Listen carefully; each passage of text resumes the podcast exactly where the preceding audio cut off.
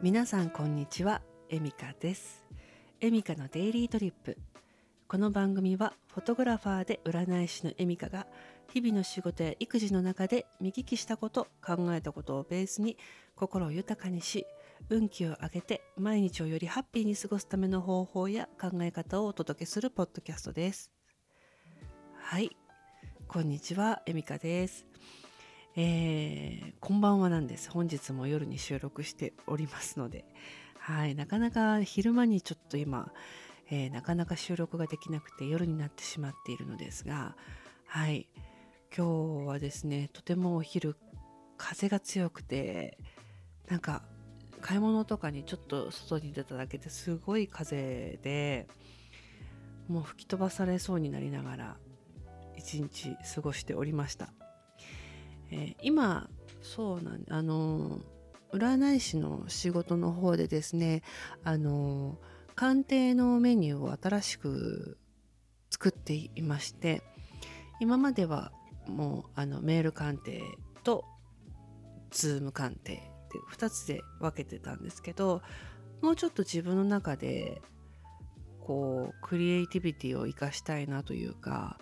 他の占い師さんとちょっと自分の中で、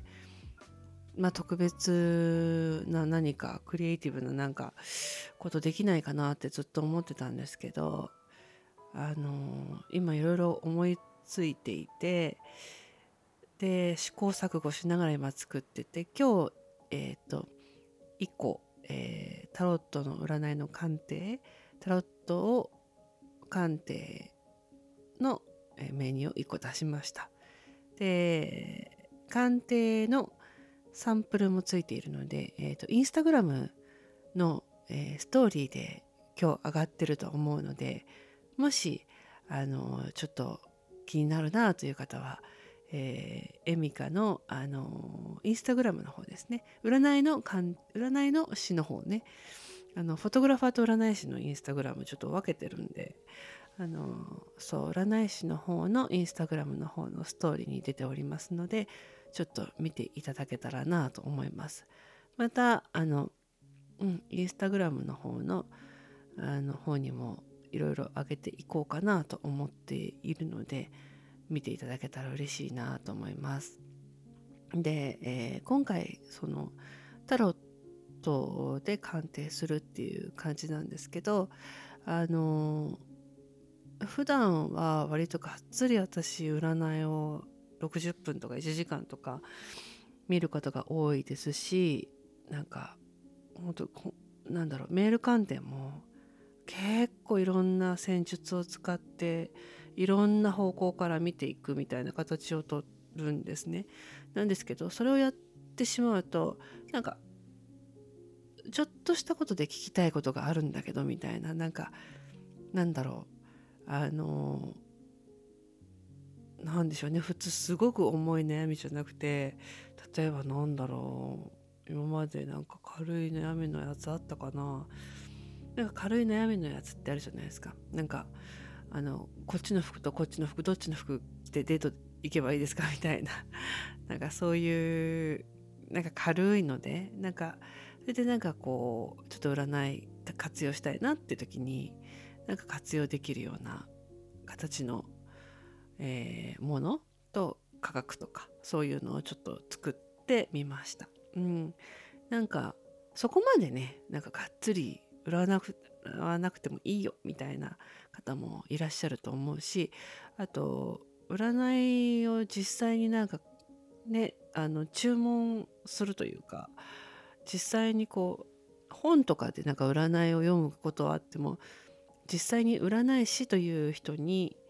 あの見てもらうってことは一回もやったことないって人も全然いると思うのでなんか、えー、まあ取っかかりとしてこうちょっとこう気軽に頼めるような価格設定で、えー、3000円でねあのちょっとこう大体2000文字3000文字ぐらいでちょっとお答えするっていう形のものを作ってみました。ねあの本当ちょっとですね去年1年間いろいろと、まあ、考えることもありましたしあといろいろ勉強した中に、えー、ヒーリングとかあと自分自身が常にあの使っている、まあ、霊感的なものですよね。自分の中の、まあ、第六感的なもの、えー、をやっぱりこうもうちょっとこう鍛えるようなことをした方がいいなと思って去年2023年は割とそっちの方に時間を割いていたんですね。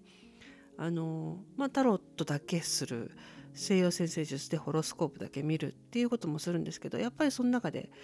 こう立ち上がってくるエネルギーっていうのがあって、えー、それが例えば守護霊のと呼ばれるエネルギーのメッセージだったり、えー、あるあるいは何だろう過去性って呼ばれる魂の記憶だったりとかするものが浮かび上がってきてそれをお伝えしたりとかですね。なんかだからそれをこうもうちょっとこう精度を上げたいなっていうのがあってそういうのでプロのあのそういう例えばうんエネルギーを扱う方のところにちょっと勉強しに行ったりってことを、えー、結構やりましたね。あのやっぱりいろんな人がいてやっぱプロの方はやっぱすごい教え方も上手だしやっぱりプロの人に聞いてよかったなっていうことが去年はたくさんありました。うん、でそれをまあ占いの中に取り入れていく中で自分の中ではどういうことをもっとしたいかなとかいうのがあって、まあ、それをこう自分の中で試行錯誤しながら今作っている感じですね。うん、今週に全部出し切りたいんですけどなかなかねなんかこのまあ日々の育児とは他の仕事となんか重なったりすると本当にあれなんですけど、まあ、言い訳せず今週は占いのメニューを作るのに頑張りたいなと思っています。はい。えー、でですね、えー、今回は何を話そうと思ったんだけど、あ、そうだそうだ。えっ、ー、と、先週ね、あの、ポッドキャストでお話できなかったんですが、2月24日、乙女座の満月だったですよね。ちょっとそのことについて話そうかなと思っています。えー、2月24日、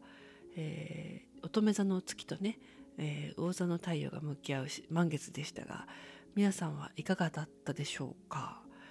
？2月24日ねすごい寒い日だったかな？あちょっと覚えてないや。ねえもうこれだもんね。もう本当にちょっと前のこともね忘れちゃうぐらいだからもう本当に。しっかりしなさいよって話なんですがうん2月24日はね乙女座の満月だったんですがまあいろんなところでこう占いの人がまあ言ってたんですけどデトックスとか、まあ、浄化とかそういう作用がかなり強くかかるよみたいな感じのことを言われている占い師さんが、まあ、何人かいてで私もあそうだろうなと思ったんですがまさに私も、えー、結構ありましたね。何だろう。なんか内面的なことというよりもやっぱりどっちかっていうと体力的なことかな。体調がやっぱりを整えるってことにやっぱりフォーカスする感じでした。あのねずっとポッドキャスト始めてから副鼻腔炎がとか 風邪がなんて言ってましたけどあのちょっと腰を据えてですね今あの食事をちょっと変えてみていてそしたらですねなんかてきめんですごいいきなりすごい本当に体調良くなったんですよね。で何をしたかというとまああのちょっと今だけ今だけというかその毎日私本当パンが大好きでパンを食べてたんですけど小麦を今ちょっとやめていてあのまああのねお付き合いとかで行ったりとかした時にパンが出たりとか小麦のものが出た時は食べますけどそれ以外ではちょっとまあ控えるようにしているのとあと辛いものとか脂っこいものとかそういうものは今食べないようにしていて。で、まあ、それのその食事療法というかそれはちょっとあの漢方の先生にですねちょっと副鼻腔炎本当に治したいんだったらこうした方がいいんじゃないっていうことでご指導いただいてその通りにもやってるんですけど、まあ、てきめんでもうあれよあれよと治ってきていて。でなおかつですねやっぱり自分の年齢的にもまあ無理をしない方がいいんだなっていうようなことを感じさせるような 出来事が 結構続いて。うんまだ若いと思っていたけどもやっぱうんやっぱり体のこときちんと考えてあげないと体がかわいそうだなって思うようなことが続いてですね今は自分の体と向き合うような、えー、毎日です、えー、皆さんはどうでしょうか？割と周りでもね、うん、体調もやっぱりね、まあの寒暖差も激しいですしメンタルもやられてる人も結構いるような感じですよね。なんかまあ乙女座と王座だからうんなんか例えばですねなんかストイックに何かやるとか完璧に何かやるとかっていうのはすごい疲れちゃうと思うので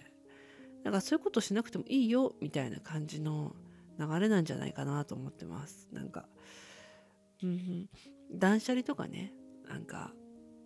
生活習慣を見直すのがいいんじゃないかなとか、まあ、思うんですけどだ本当に体メンタルがうまく効かない時は、まあ、寝るのが一番なんじゃないかなと思いますなんかうんとにかく今の時期はよく寝るっていうのが一番大事なんじゃないかなって思いますね。まあ、自分も含めてなんですけど。うんなんかねね寝てる時は本当あっちのなんかスピリチュアルな世界に戻ってるとかって言うけど本当そうだなと思います。なんかまあきちんと寝ないとやっぱりアイディアとかも出てこないしうんなんか直感も冴えないしなんかこういいものが入ってこないような感じがしますよね。なのでこの時期はもう寝ちゃっていいんじゃないかなと私は思っています。はい。で、えー、そうですねこの時期に何かした方がいい運気が上がる何かがあるかなと思ってちょっといろいろ思ったんですが、えー、この時期ねその断捨離っていうこともあったり整理整頓とかっていうキーワードもあるんですけどまあそれを含め、えー、ジャーナリングを趣味にしてみてはいかがでしょうという提案があります。えー、ジャーナリングっていうのはご存知でしょうか、えー、ジャーナリングっていうのはあの頭に浮かんできたことを紙に書き出すっていうすごいシンプルな方法でなんか書く瞑想って言われてるのかなまあ、ただ単にこう自分の頭に浮かんできたことをずっと毎日1ページだけ書くとかあの、まあ、手を動かして書くっていう作業を、まあ、毎日するってことなんですよね。まあ、できれば朝とかがいいんじゃないかなと思います。私は朝書いてます。あの娘を送った後に、えー、ジャーナリングしてますね。えっ、ー、と1日5分10分ぐらいかな。で、自分の頭に浮かんだことを書くっていうことをしています。で、えー、っと、ジャーナリングはもう昔から割としていて、もう10年以上前からやってるんですけど、うん、で、まあ、忙しかったらやめて、でもまたこうやりたくなったら始めてみたいな感じでやっているんですけど、ジャーナリングは非常に効果があると思っていて、で一つはですねあの人ってなんかやっぱりいろいろ考えるんですよね。で悩んでいたり考えていたりアイデア思いついたりって脳っていろんな作業をしていてなんかそれが書かないでいるととっちらかった状態にずっとなっちゃうんじゃないかなと思っていて。で私はですねこのジャーナリングをすると悩みは悩みアイディアはアイディア直感思いつきみたいなこう何て言うんだろう仕分けが脳ができていくっていう感覚があって。でその仕分けができるようになってくるとあこういうことで悩んでいるんだな。問題はこれなんだな。でもこういうことをアイデアとして思ってるんだな。でそして私はこういうことを理想として思っているんだなみたいなことをこうメモっていくことでなんかそれがあの何て言うんだろうなあの徐々に動いていくって感じなんですよね。うまく説明できないんだけどあの書かないでいると問題があ例えばあの、うん、これしないといけないなあれしないと あ例えばあのなんだろう。うん今の時期なので確定申告早く出さなきゃいけないなとかなんかあの早くまとめとかなきゃいけないなとか、ね、私いつもね確定申告が遅くなっちゃうんだけど、うん、確定申告早くやんなきゃな。でもな忙しいしなうだうだうだうだうだとかってやっているのをですねなんか本当にジャーナリングしているとなんか自分の中でこうちょっとスイッチが入るというかあもう本当に解決しようみたいな感じになってでその解決することがこう抜けると自分の中にスペースができてでまた新しいアイデアが入ってきたりとかなんだろうなんか思考が整理整頓していくと問題も解決していくし新しいことがまた入ってくるしみたいな感じになってきてうーん不思議なんですよね。書くだけなんですけど書くだけで解決するような問題も出てきていてその現状は変わってないけどでも解決するようなこともあるっていうこともあってですね。それがすごく不思議でそれがやっぱりその潜在意識に入るとかそういうことになるのかなとは思うんですが、ね、書く手を書く動かして書くか動かして書くっていうのは本当にすごい大きいみたいですねその脳とか他のいろんな感覚を活性化させるみたいなのでなのでうんすごくいい習慣だと私は思っています。はい、なので運気を変えたいなという方はですねちょっとジャーナリングかなりおすすめです。あの結構現実変わりますね。うん。あの騙されたと思ってやってみてください。脳があの脳が思考とかそういうのが全部現実作るっていうのはまあ本当なのでその思考を整理整頓するだけで現実が変わっていくってことはあるんじゃないかなと思います。私も今どんどんやっていってどんどん現実を変えていく感覚はあるのでうんぜひぜひちょっと騙されたと思ってやってみたらやってみていただいたら嬉しいなと思います。はいで、えー、また、えー、今週ですねまた占いの鑑定の話とかまた新しく出すと思いますのでそれについてまた次回話せたらいいなと思っています。